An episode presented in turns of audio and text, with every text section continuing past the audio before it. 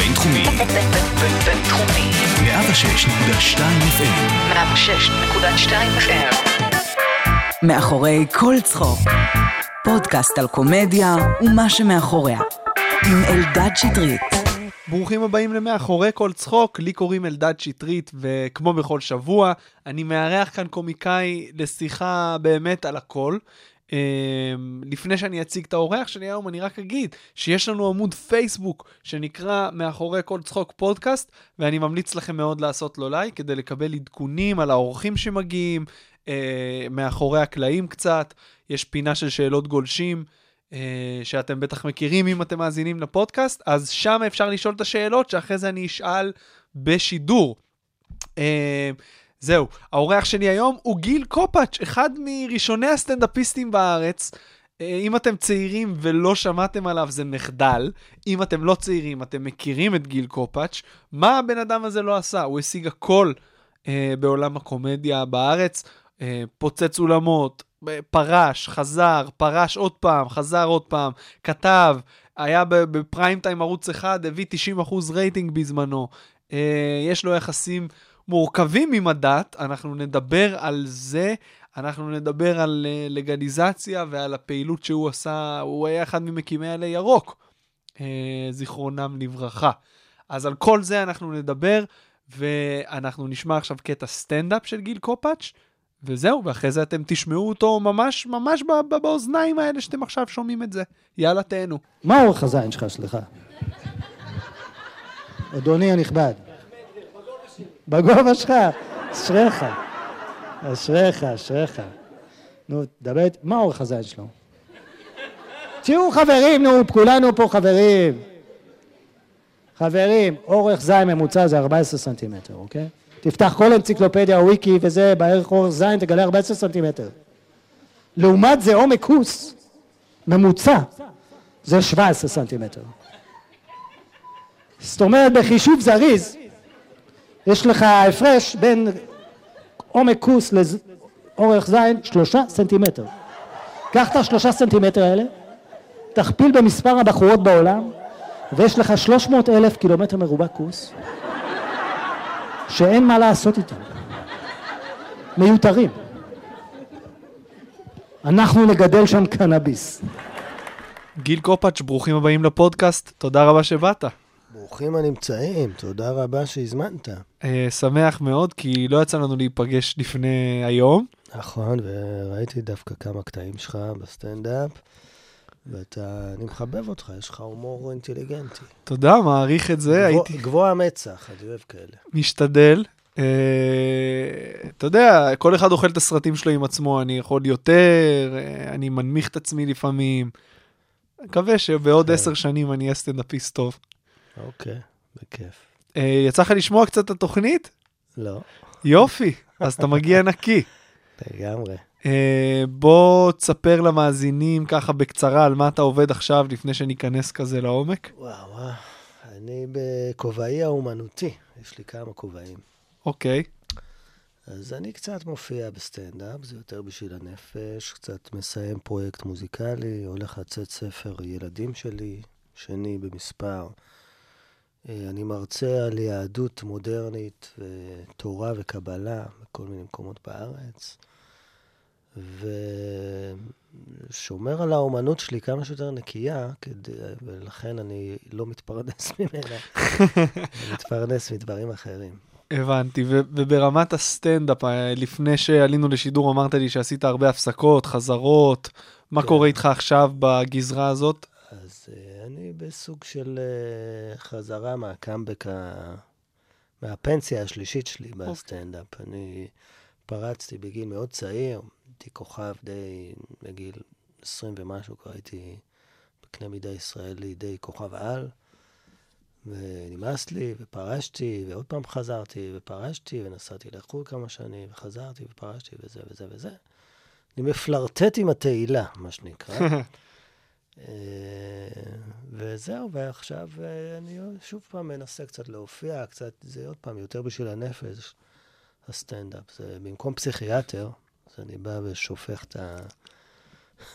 זה עובד? כי לפעמים כשמגיעים בשביל לשפוך, פעם ב... אז, לא, אז המצחיק יכול קצת ללכת לאיבוד. כן, אה, יש, יש עניין בסטנדאפ שזה קצת כמו חדר כושר, אתה צריך כאילו לעבוד, אה, לפחות פעם בשבוע ולבוא... ו... אבל אה, אחי, יש לי 30 שנות ניסיון, 30? אולי קצת יותר אפילו, רגע, באיזה גיל התחלת להופיע? בגיל אה, 18.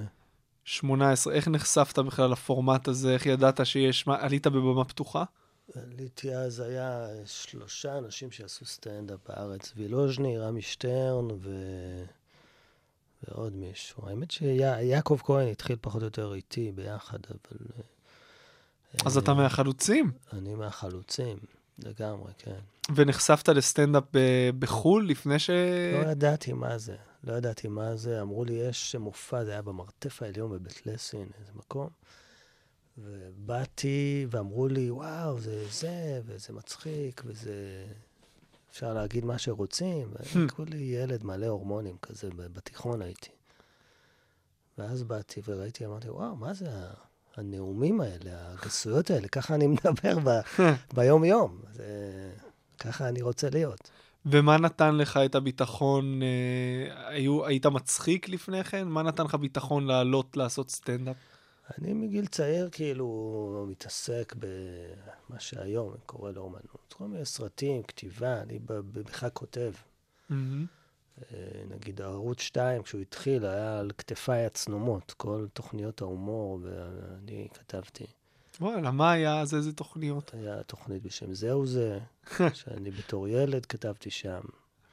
בתור ילד בן 19, משהו כזה, בזמן הצבא התחלתי. היה לילה גוב, אם אתה זוכר. מהמם. המונולוג שלו, שכולם אמרו איזה מצחיק הוא, זה אני כתבתי. וכל מיני תוכניות מערכונים ועניינים, וגם בשמי, שמות בדויים, הכל. אז איך באותה תקופה הצלחת לגשר על ה... להיות מאחורי הקלעים מצד אחד ולכתוב ל- ל- לפריים טיים, שאז, אתה יודע, אתה יודע מה המשמעות של זה, אל מול הצד השני, שזה להיות כוכב על הבמה. אני פשוט עבדתי על 30 שעות ביום, בלי שינה ובלי זה, וכולי עם רעב כזה להצליח ולעשות, ו... והייתי מתרוצץ הרבה, והייתי בשעות היום אה, כותב לכל התוכניות, אה, ובשעות הלילה מופיע, ולא ישן מהאדרנלין שאחרי המופע וכן הלאה. אז מתי הגיע הפיק? אמרת שבגיל 22, בגיל, אני חושב, 25, אה, עשיתי ב... בערוץ אחד, אה, בתוכנית עם ברנש בשם יאיר לפיד. לא שמעתי עליו. עשיתי, עשיתי פינה של פרשת השבוע, באופן קומי, מה שנקרא, בצחוקים, אבל בסאטירה. צחוקים חכמים, אני רוצה להאמין. וזה נהיה מזה בלגן בכל הארץ, והרבה חרדים רצו להרוג אותי, ממש. קובי, קובי אריאלי, שהוא חבר שלי היום, הוא אמר שהוא גדל על שבישיבה שלו היו פוסטרים, להרוג את הקופאץ'. איך אני מעז לשלב הומור עם תורת ישראל. שזה גם מה, איזה דברים, היו שם דברים באמת איומים, או שזה פשוט היה דבר. עצם ההומור? עצם ההומור. אה, גם השפה לא הייתה נאה להם, כי הם אה, רגילים לשפה של ישיבות, ואני באתי עם שפה תל אביבית כזאת, של סטלנים, והם לא, הם לא חיבבו, אבל מה שעצבן אותם בעצם, שלקחתי את שטיח הידע וניערתי אותו מתחת לרגליהם. תסביר. כלומר, אה, הקטעים שעשיתי, אני, אני למדתי, למדתי את כל התורה, את כל הפרשנים, אני חצי רבי במקצועי. אז, אה, אז זה עצבן אותם, שאני יודע, לפעמים יותר מהם. ומאיזה סיבות למדת את זה? אה, בזמנו. זה- השנה הייתה 96, זה היה לאחר רצח רבין. אני ראיתי שהולך להיות מלחמת אחים פה בין דתיים וחילונים, פחות או יותר. אני הייתי אז אה, כוכב עולה בשמי הסטנדאפ ובטלוויזיה, ואמרתי שאני חייב לעשות משהו בשביל טיפה לגשר על הפער הזה בין, בין דתיים וחרדים. החלטתי לעשות פרשת השבוע בשפה של חילונים, שפה מצחיקה. שיראו את היופי הזה שיש בתורת ישראל, בפילוסופיה היהודית, ומצד שני לדתיים שקצת יוציאו את המקל שדחוף להם בתחת. ויירגעו קצת. כן, ד- דת והומור. דת והומור זה שני דברים בעייתיים מאוד. הדת מכריחה אותך להיות רציני, והומור זה לפרוץ גבולות. אה, אני יהודי מאמין, אם אתה שואל אותי, אבל דת, א', זה לא מילה עברית, בואו נגיד, זה מילה פרסית, אוקיי? וזה משהו שקושר אותך, זה הבירוקרטיה של האמונה. אני לא אוהב בירוקרטיה, אני אוהב אמונה.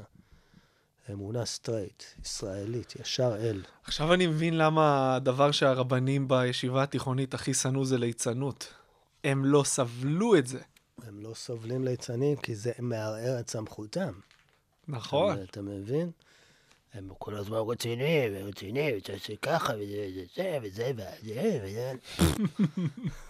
אבל הת- התדמית שהתקבעה לך, לפחות כסטנדאפיסט, אה, היא תדמית יחסית חתרנית של מישהו שדווקא, אני לא חשבתי שאתה אדם מאמין.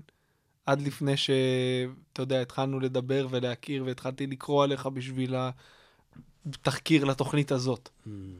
בתחילת דרכך בסטנדאפ, מה, בתחילת דרכי הייתי אפיקורס, מה שנקרא, אפיקורס להכעיס. ואיך זה התקבל התעסקתי בזמנו? באלוהים ובאמונה דווקא בגלל שאני לא סבלתי את כל העניין הזה, וזה נראה לי טיפשי מהמם. במאה ה-20, סוף המאה ה-20, יותר נכון זה היה. אה, אבל אז אני פשוט אה, התחלתי ללמוד. מ- למה? כי כדי להבין, כדי להתריס, למה התחלת ללמוד? התחלתי ללמוד כי הייתי, אה, בדרך כלל בא איזה, בגלל משבר. בחיים או משהו. איזה בת זונה, בקיצור. בסוף זה תמיד מגיע לזה, אה? כן. ואז אני, אה, וחברים שלי, ואז חזרו בתשובה, וגם כמובן עזר להם אה, כמה טריפים שהם לקחו. זה תמיד טוב, תמיד עוזר. וזה שיגע אותי שהם באים, ואיזה רב טמבל שלא גמר אה, תיכון, הוא טוחן להם, ואין להם שום דבר אינטלקטואלי כנגד, להעמיד נגד הטענות שלו. באו כאילו חלקים. וגם אין להם מחשבה עצמאית. שום דבר, זה שיגע אותי. אמרתי, רגע, אתם באים לשמוע, תביאו קצת מעצמכם, תחשבו קצת. ואז התחלתי לקרוא, ואני זוכר, קראתי שיר השירים, אמרתי, וואו, אני החזקתי מעצמי כותב, אחד הטובים, הייתי עוד אז באגו, הייתי... החזקתי מעצמי הכותב הכי טוב בעולם, ופתאום אני קורא שיר השירים, ואני אומר, וואלה, מי הבן זונה שכתב את הדבר המופלא הזה, המושלם הזה. ואז אמרתי, וואלה, יש פה חוכמה אדירה בדבר הזה. ואז התחלתי ל- ללמוד מכל הבא ליד. וחברותות. אף פעם לא התנדנדתי בישיבה, אבל... אה, אבל אה, למדתי הכל, תורה, חסידות, אה, קבלה, גמרא. וגמרא, אהבת ללמוד? כאילו, זה לא, זה לא שיאמם אותך? אז אה, בוא, בוא נגיד, התפיסה שלי שזה... והאלוהים שלי, שמה שמשעמם אותך, זה לא טוב לך. אתה רוצה להתחבר באמת מהלב, אז תתחבר מה, מהיצר, מהכיף שבדבר, מהפאן שבדבר.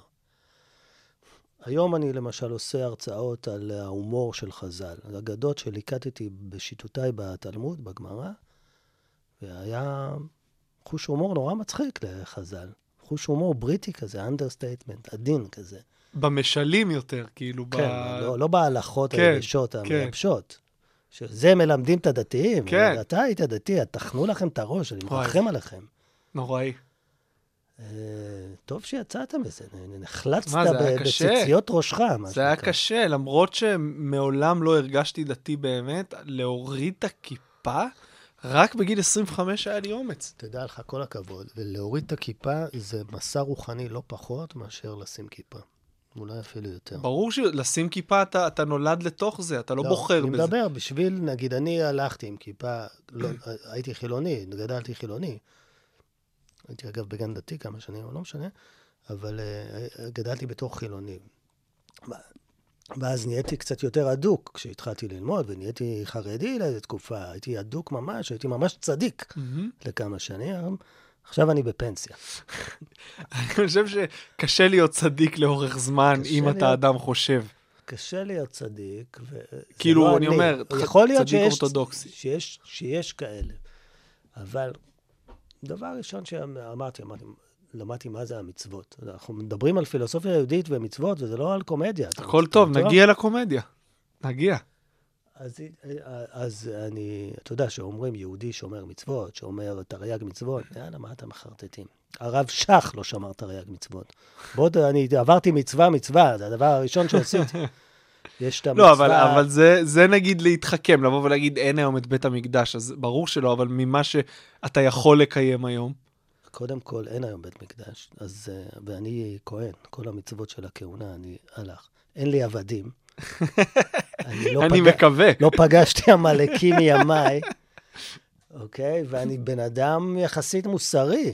אז, אז עברתי בגדול את, ה, את, אה, את רוב המצוות, בוא נגיד. ואם אתה בא איתי על ההלכה, אז ההלכה זה מלשון ללכת. מהמם. תתחילו ללכת, תתחילו להצמיד אותה לזמן, חבריי הרבנים. אנחנו לא פונדמנטליסטים שהולכים עם הלכה... הערת שוליים, הערת שוליים, היהדות הקונסרבטיבית בארצות הברית, שכביכול מצמידה את ההלכה לזמן, הולכת ונעלמת. לפי התחזיות, עד 2050 לא תהיה יותר י- י- יהדות אה, אז הם קונסרבטיבית. נהפכים או לרפורמים כן. או לחרדים. נכון? אז אה, וואלה, אז אתה יודע, באמונה ההודית, אני גם חקרתי כל מיני דתות, אחרות. יש את הכוח המשמר ואת הכוח ה- ההורס, היוצר, הבונה משהו חדש.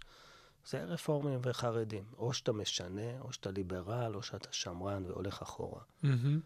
אני אהיה בצד הליברלי תמיד, כנראה ככה אני, כן. אבל אני מעריך את אלה שהם גם אומרים, אנחנו נהיה הגיבוי. איך הקהל קיבל את הסגנון שלך בתחילת הדרך שהיה חתרני, בטח ביחס למה שהיה אז? אמ, לקח לי זמן אה, לפרוץ, מן הסתם. אנשים לא הבינו, אנשים חשבו שבידור וסטנדאפ זה אותו דבר. אמרו לי, אתה בדרן? אמרתי, לא, אני לא בדרן, אני סטנדאפיסט. לא, מה ההבדל? בדרן בא להצחיק, גיחי גיחי, האח שלך פסיכי, וסטנדאפיסט בא להגיד את מה שהוא חושב, והוא אומר את זה בצורה מצחיקה. מהמם. אז אני סטנדאפיסט, אני חושב שאין הרבה כאלה. תמיד היית כזה? כן, תמיד הייתי קשה. אני, כבוד לבדרנים, להצחיק אנשים זה מצווה גדולה, מה שנקרא. אבל אה, אני סטנדאפיסט, אני לא בדרן. מה, מה הייתה נקודת מפנה שהובילה ל, לפריצה שלך הראשונה, כשהיית בן 20 וקצת? קודם כל, היה פעם כזה דבר שקראו לו טלוויזיה. שמעתי עליו. כן. אז אני הייתי בטלוויזיה, אחי.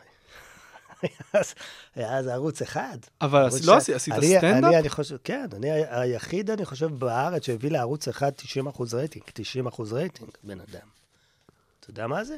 90 אחוז רייטינג? שמעת על כזה דבר? נראה לי שגם אה, דודו טופז עם ציפי שביט והבאמים בזמנו לא הביא 90 כן. אחוז. אז כשאני עשיתי את הפרשת שבוע, אני אה, שברתי את השיאים של הרייטינג בטירוף, עד כדי כך שערוץ 2, דן שילון, של איזו תוכנית, הוא פרץ לשידורי ערוץ 1. בשביל די. לראיין אותי. פעם ראשונה ואחרונה בהיסטוריה. ובעקבות זה אנשים אמרו, אוקיי, אני בא לראות אותו עושה סטנדאפ בלייב, והיית מפוצץ אולמות? פוצצתי גם לפני זה, אבל זה כאילו היה הפיק, אה, הפיק של העניין הזה. וכשאנשים היו מגיעים למופע שלך, הם היו... הם היו, כאילו, זרמו איתך, אהבו את הסגנון?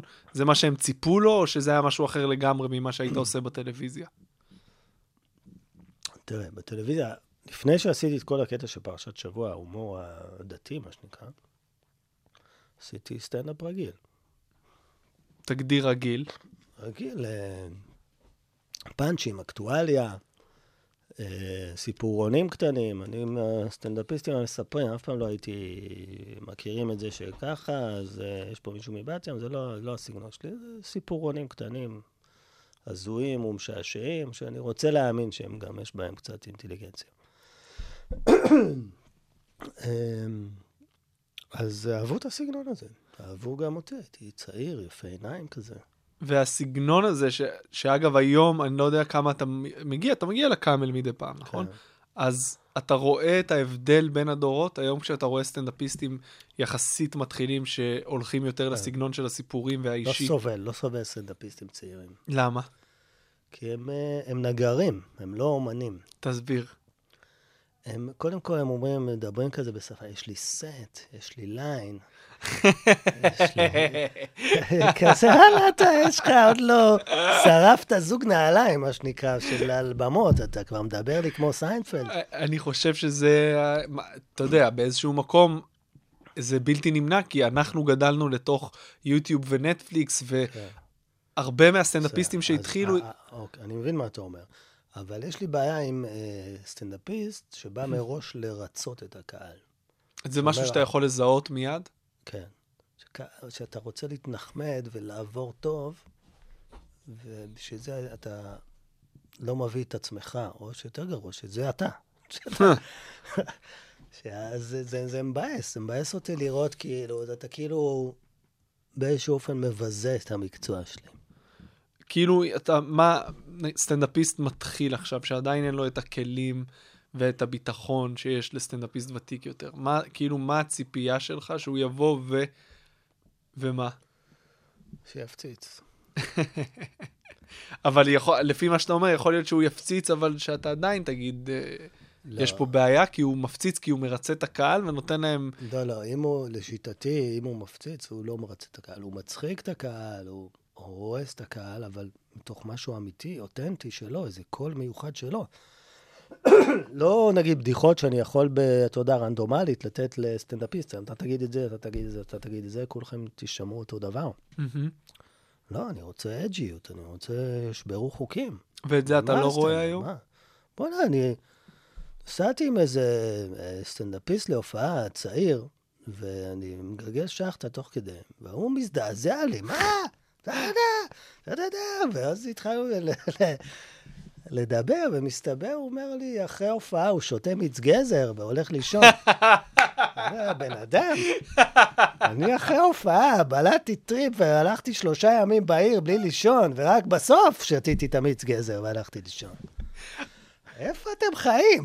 כאילו, איזה ילדים טובים אתם? סטנדאפ זה לא לילדים טובים. אני מסכים, אבל אני חושב שאתה ראית דוגמה קיצונית. זה טיפוס קצת קיצוני. כן. בוא, לא, לא נזכיר שמות, אבל יש לי כמה ניחושים אחרי השידור, אני אשאל אותך. אוקיי. אז אתה בעד, נגיד עכשיו שחת לפני הופעה, אתה אומר, זה, זה, זה לא יכול לפגוע לך ב, בסט? קודם כל, אני כבר אזרח ותיק. כן. אז אני לא, בטח לא מעשן כמו, כמו פעם. יכול לתת פאף בשביל החברותיות, אבל לא באופן מקצועי, כמו שהייתי צעיר. אבל אה, ידידיי הסטלנים המתחילים, אל תעשנו לפני הופעה. כי? אה, כי אה, מריחואנה היא מפזרת, וסטנדאפ, כמו שאני אומר, אתה צריך תחביר מאוד מדויק, אתה צריך מחשבה חדה, כן. אתה צריך טיימינג מאוד מדויק. ומריחואנה, עם כל הכבוד לה, ויש כבוד, היא מפזרת את העניין הזה. היא טובה אם אתה רוצה ליצור איתה, לקבל רעיונות ולהמשיך איתם, אבל בהופעה עצמה, אל תעשן. תשתה כמו חזיר. כן, אני, אני דווקא חווה ההפך. אה, אצלי זה... שוב, אבל זה מאוד תלוי איזה במה, איזה עיתוי, כמה אתה מנוסה באיך שזה גורם לך זה להרגיש. גם נכון, זה בסופו של דבר אינדיבידואלי, אבל אני אומר, אתה שואל אותי, כן, אותי אם אני לא כן, טועה. ברור.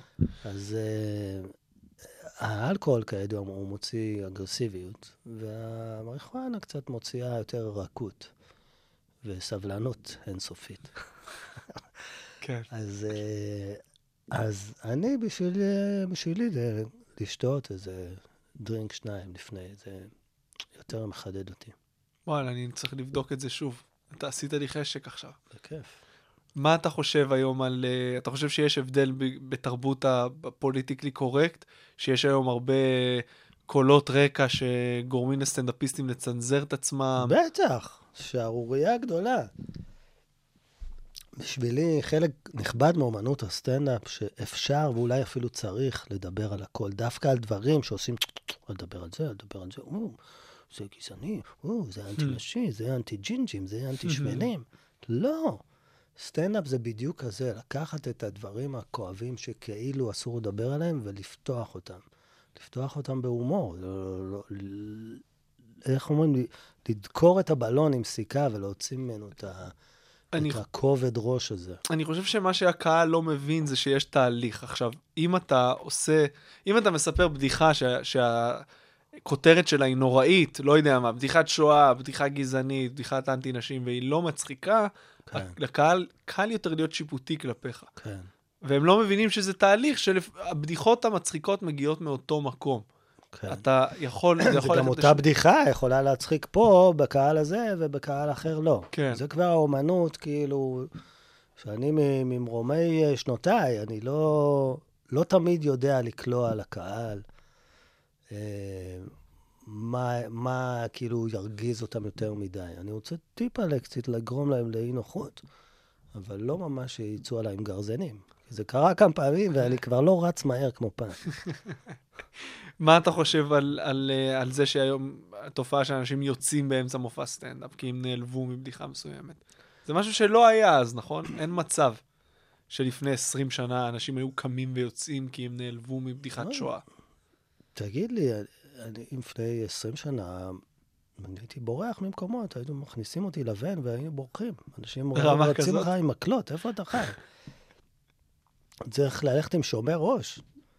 ב- בימים של אה, פרשת שבוע שעשיתי, הלכתי עם שומר ראש להופעות. הנושא הנפיץ העיקרי אצלך בזמנו היה הדת? היו דברים אחרים שנגעת בהם ש... היו כל מיני, היה הכל מהכל. בדיחות שואה, מ- מיעוטים, נשים, הכל, כאילו. ועצם השפה, עצם השפה לא באה טוב לשמרנים של אז וגם לשמרנים של היום, שלדעתי הדור הזה יותר שמרני מהדור שלנו בניינטיז, מה שנקרא. יותר שמרנים.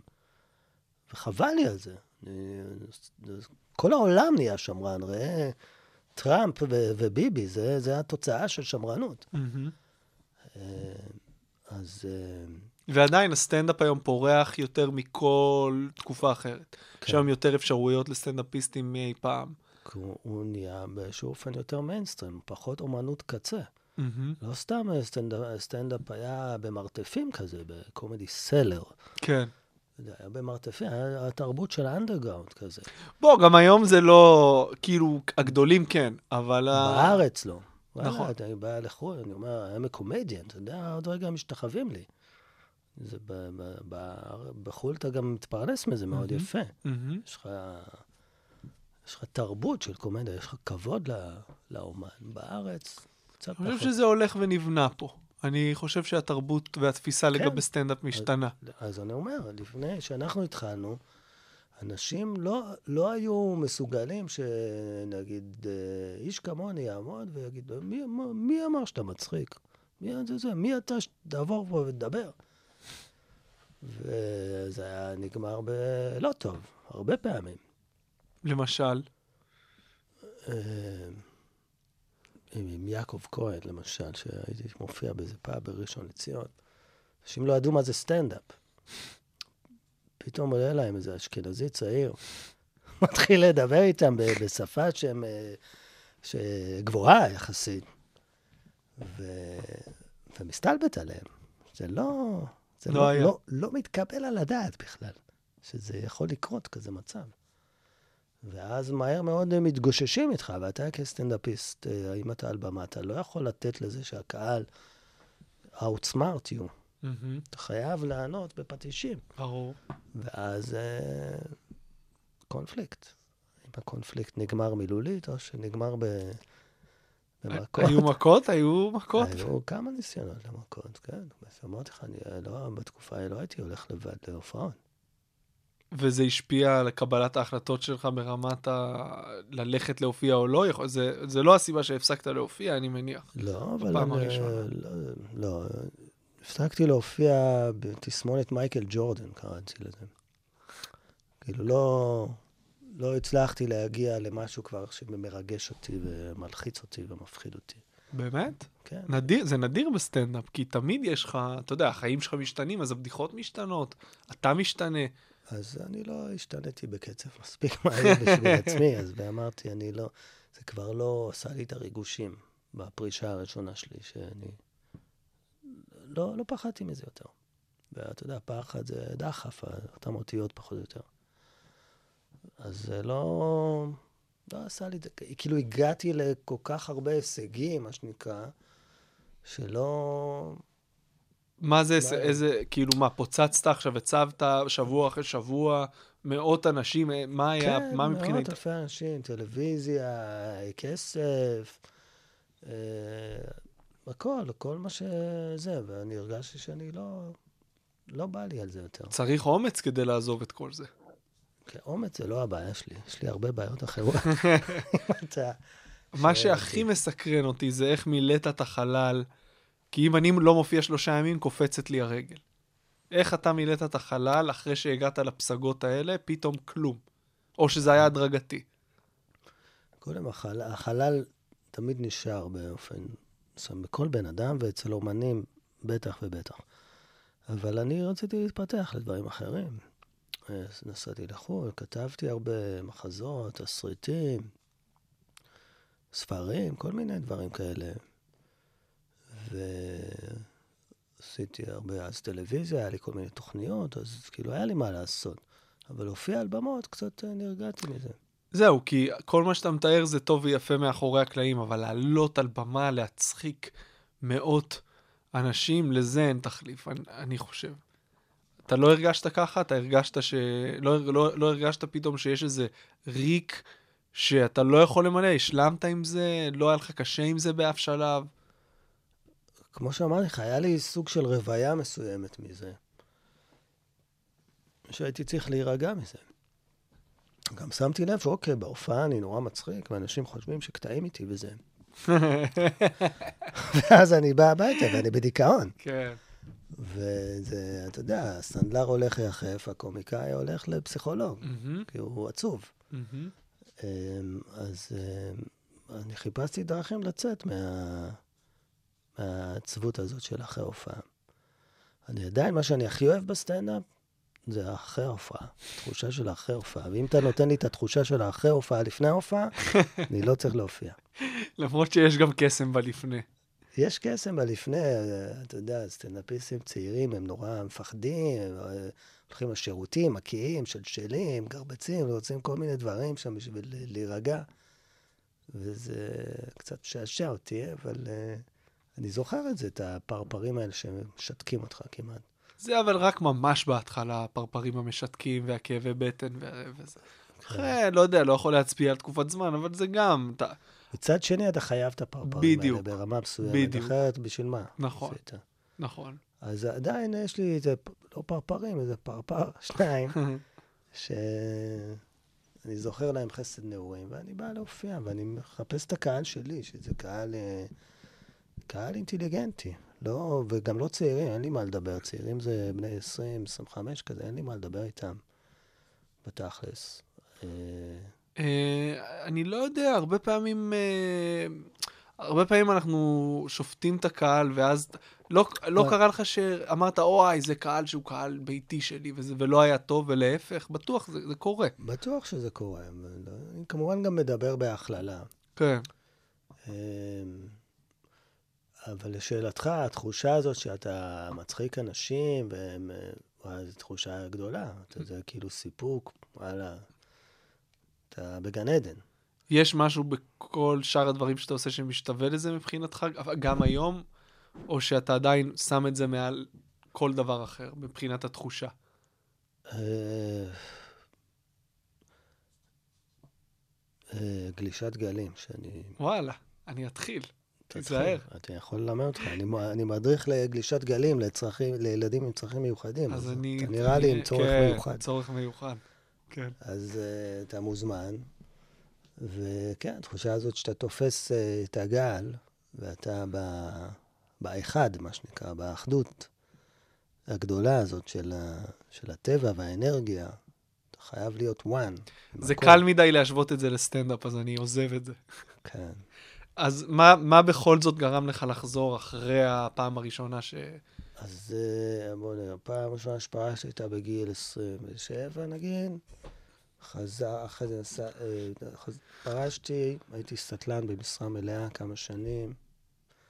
את כל הכסף שהיה לי שרפתי על, אה, על סושי ושחטות.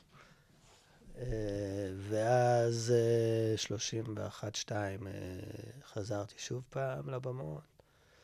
עשיתי טלוויזיה, כל מיני תוכניות. מה גרם לך לחו"ל, לחזור? הייתי בלונדון איזה שלוש שנים. אה, שהופעת באנגלית, או שלא התעסקת הופעתי גם. באנגלית, איך היה? הופעתי גם בקורבדי סלר בניו יורק. והיה היה מאוד, היה חוויה. קודם כל, האנגלית עדיין זה הרבה יותר אתגר בשבילי להופיע מאשר עברית. זה יותר פרפרים, אם דיברנו על פרפרים. כי מהמם. אתה לא, לא בדיוק שולט, ואתה יכולים יותר להפתיע אותך וזה. אז אה, אולי אני אקדיש... האמת שגם מהבחינה הזאת, גם הסצנה באנגלית בארץ היום פורחת. כן, יש כן, היום... יש כל מיני... אה, זה. יש- לכולם קוראים ספונדר, אבל... אבל לא, תתפלא, לא. יש, יש אה, כמה ליינים מגניבים ממש. אז- יש, יש באנגלית, שתיירים מגיעים, אתה לא מרגיש שאתה בארץ בכלל. כן, אה, האמת שכן. הופעתי בכאלה כמה פעמים. אבל היום בשביל להוציא אותי מהבית, אתה צריך, אתה צריך יותר, יותר מ-12 אנשים אז, בקהל. אז מה עכשיו בעצם, ה drive שלך לעשות סטנדאפ עכשיו, אחרי שכבר היית בהכל, וכבשת, ועזבת, וחזרת, מה עדיין... הדרייב שלי זה, כמו שאתה אומר, האיץ' הזה, שאם אני לא על במה אה, שבוע, זה מתחיל לזוז באי נוחות ונהיה עצבני כלפי כל הסביבה. Hmm. ואני מרגיש שאני צריך לעלות לרבע שעה. עשרים. אני גם נותן מלאות מדי פעם, אבל רק לפי הזמנה. כן. אה, השאלה ש... מה שמסקרן אותי, אתה עדיין, כי כשאתה כל יום מופיע, משהו בתודעה שלך מאוד מתכוונן לסטנדאפ. ברמה... מתכוונן ומעייף ומתיש. וסטנדאפיסטים זה לא אנשים שאני רוצה להסתובב איתם ביום-יום. אנשים מתישים ומעייפים, כל הזמן מחפשים את הפאנצ'ים, כל הזמן המוח שלהם בפרפרזות על, אה, הוא אומר ככה, זה לא נגיד ככה. זה, זה מתיש ומעייף וכמעט גרוע, כמו שחקנים, שכל הזמן רוצים את התשומת לב לעצמם. אז ו- אני עוד יותר מעריך את זה שבאת עכשיו. אבל uh, אתה עדיין חושב לכיוון, אתה עדיין חושב פאנצ'ים? או שאתה כותב לא. לכל כך הרבה סגנונות שזה לא... קורה לך עכשיו משהו בחיים האישיים. אחת הסיבות שפרשתי, ונדמה לי הפרישה השנייה שלי, ששמתי לב שהמוח שלי רודף כל הזמן אחרי פאנצ'ים. כל הזמן. ואני אומר, לא, המוח שלי יש לו כמה זרועות שהוא יכול לעבוד בכמה דברים, לא רק על הדבר הזה. השאל- והיית אומר לי מילה, טק, טק, טק, טק, טק, פאנץ'. לא רוצה. השאלה אם אולי זה זה, לא... אולי זה היה טעות, הייתי יכול להיות היום קטורזה, אבל... אבל- אבל אולי זה יכול להיות במקביל, זה לא או הכל אז ורק... כמו, ש- כמו שאתה אומר, אתה, המוח שלך מאומן כבר לדבר כן. הזה. ואתה חד, אבל בשבילי באותה תקופה זה היה כאילו שנהייתי one uh, trick pony, מה שנקרא, שאתה חושב כל הזמן למצוא את הפאנץ' וכל הזמן את הפרפרזה. ו... רציתי חופש מהתודעה שלי, היא כן. ביאסה אותי כבר. נו, אז בשביל זה יש סמים.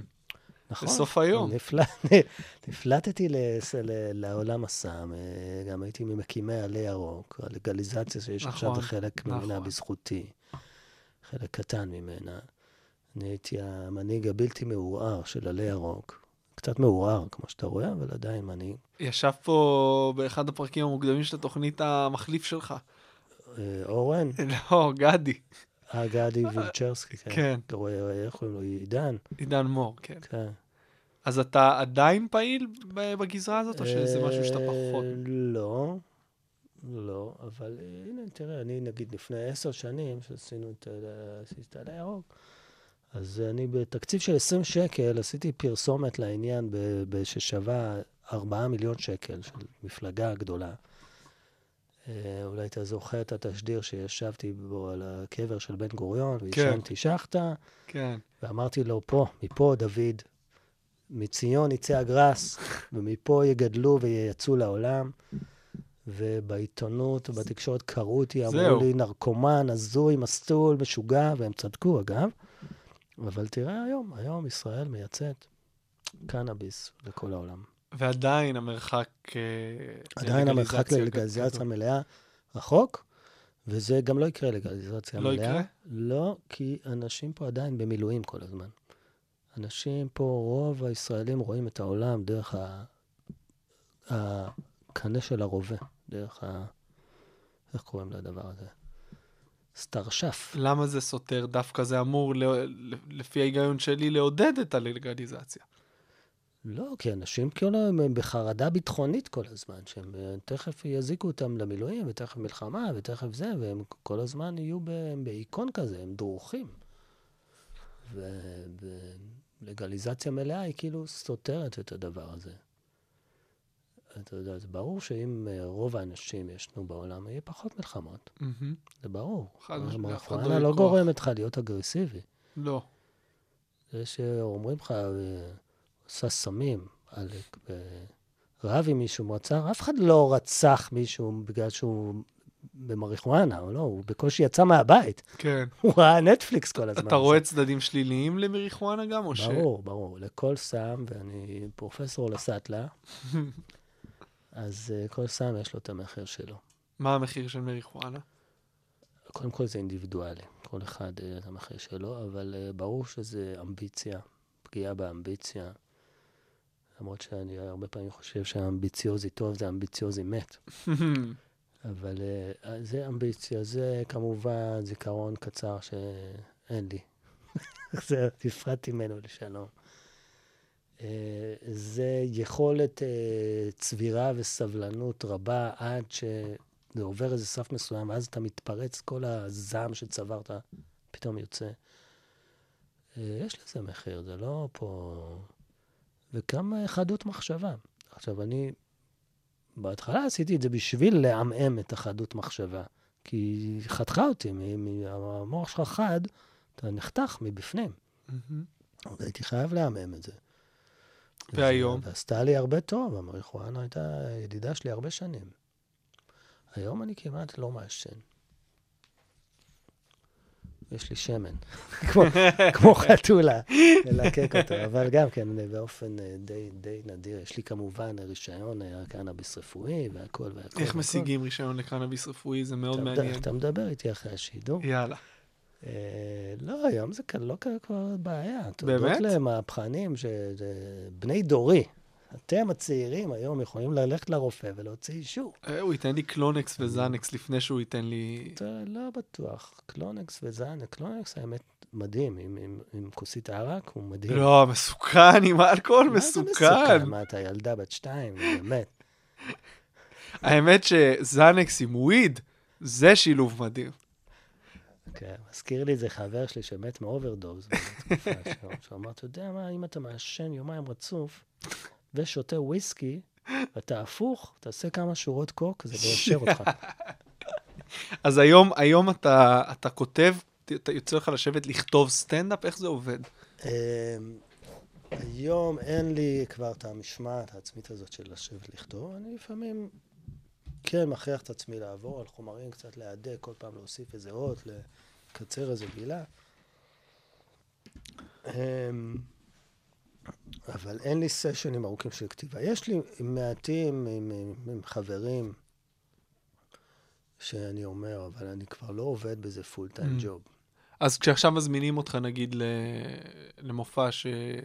חלטורה, מה שנקרא בשפה אז שלנו. יש לי 50 דקות שאני יכול אה, ש- לעשות, ואני מדי פעם מוסיף עוד משהו. בשביל זה אני בא, אתה יודע, לקצרים כאלה, 10 דקות עם 15 דקות, עם בשביל אה, לבדוק איזה משהו חדש כזה, ולהנדס אותו קצת יותר. ואתה יודע, קטע, אתה צריך לשפשף אותו על קהל. חוץ מזה שהמיומנות, כמו שאמרנו, זה כמו חדר כושר. כן. אתה צריך לעשות את זה פעם בשבוע בשביל להיות בעניינים. כן, אז אני שונא חדרי כושר. אבל אני... הייתי יכול לנחש. כן, אבל אני אשתדל לבוא כל פעם שמשהו נעשה רוטיני מדי, אז אני קצת מתעייף מזה, אבל... אבל זה, אני צריך להיות חרוץ, בקיצור. חייב.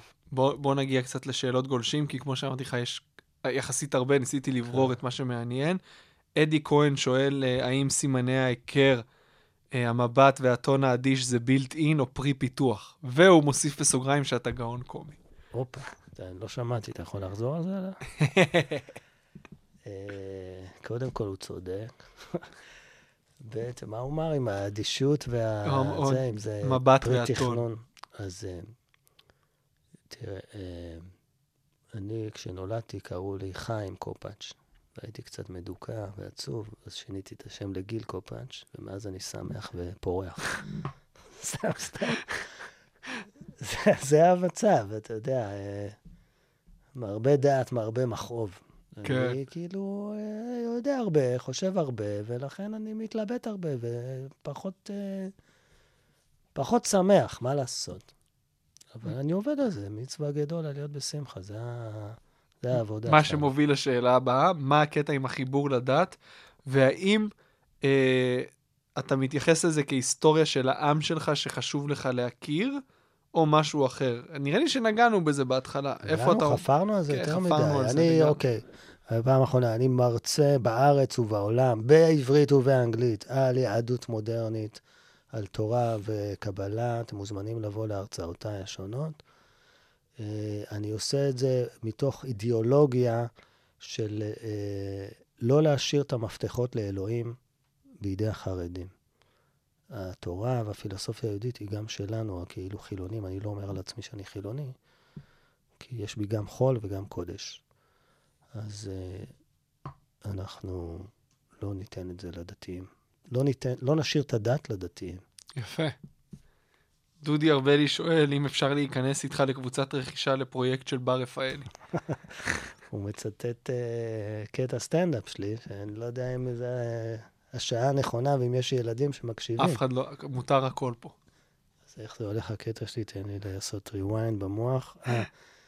שאני אומר, אני אומר לקהל, אולי פשוט תיקח את זה באיזה יוטיוב. תספר, תספר, אני גם את אקח. זה, לעשות קטעים ב-on demand, זה אם יש ממש משהו לא ספציפי אני- שעולה, אבל זה, איך אני הולך? הוא אומר, אוקיי, מי רוצה פה לזיין את בר רפאלי? אנשים מרימים יד, אני אומר, אוקיי, אבל הבעיה, שבשביל לזיין את בר רפאלי, אתה צריך הון התחלתי של עשרה מיליון דולר, אז אני עושה קבוצת רכישה לזיין את בר רפאלי. זה, קטע קצת, אה, צריך אה, לעדכן אותו עם מישהי דמוי. מי, מי עכשיו בעניינים? איזו בחורה כזאת שצריך הון התחלתי בשביל... נראה לי רותם סלע. רותם סלע, וואו, וואו. כן, יאללה, בכיף. יונתן רודר אה, שואל, מה אתה חושב על הדמות שלך בסדרה פאנץ'? אה, כמה זה טעם למציאות? אה, ואיך היה לך לפגוש את עצמך בסדרה, ובכלל אה, להרגיש שוב את אותה סצנה קמה לחיים? אז אה, קודם כל זה יפה שעושים עליי סדרה. כן. כאילו, זה אגב סדרה שלישית שאני מוזכר בה. כנראה הייתי ב... מה השתיים האחרות? אה, אה, היה אה, מקימי, של. נועה ירון, ש... והיה את... עכשיו עושים סדרת דוקו על הסטנדאפ. וואלה. אה, נכון, הלכו. לצלם בסטנדאפ פקטורי, נכון. וגם זה מה שמודי ברון עשה. בקיצור, אוקיי. מקומי בפנתיאון הקומדיה של ישראל. בצדק, בצדק. אז מה, אז איך היה לראות באמת את הדמות אז שלך? זה, זה היה ברגשות מעורבים. כי מצד שני, אני אחד, אני מכיר את הסיפור טוב, הייתי שם וזה. אה, מצד שני, לראות אותי, וכמובן שאני הייתי הרבה יותר מוצלח מה... אבל זה עדיין החמיא לי באיזשהו מובן. הסדרה עצמה הייתה עשויה טוב, הייתה דרמה, היא לא הייתה קום, קומדיה, אבל היא הייתה עשויה טוב וסבבה. ואת הקטעים שהדמות שלי, איתי, השחקן, אה, עשה, אז הם, הם ניסו לכתוב ואף אחד לא הצליח לכתוב, אז הם ביקשו ממני שאני אכתוב את הסטנדאפ של עצמי. ו- ונתתי להם, ועוד פעם הרווחתי על קטעים שנכתבו בשנות ה-90. יפה. זה היה יפה. וגם נתנו לי תפקיד uh, קטן בסדרה, שאני אני משחק כאילו את הרבי שהחזיר אותי בתשובה נכון, לפני 20 נכון. שנה, 30 או 50 שנה. וזה נגיד לא טעם, כי במציאות מה שהחזיר אותי בתשובה זה לא היה רבי, זה היה קרטון של אסיד. קרטון של אסיד. אה, בא לי להרחיב על זה, אז אתה יכול... תספר לי בקצרה. מה, אה, חו- היה לך טריפ שמה? היה לי כמה. היה לי סדרה שאתה בחיפוש רוחני, ואז היה נורא באופנה, אז היה אקסטזי וכאלה.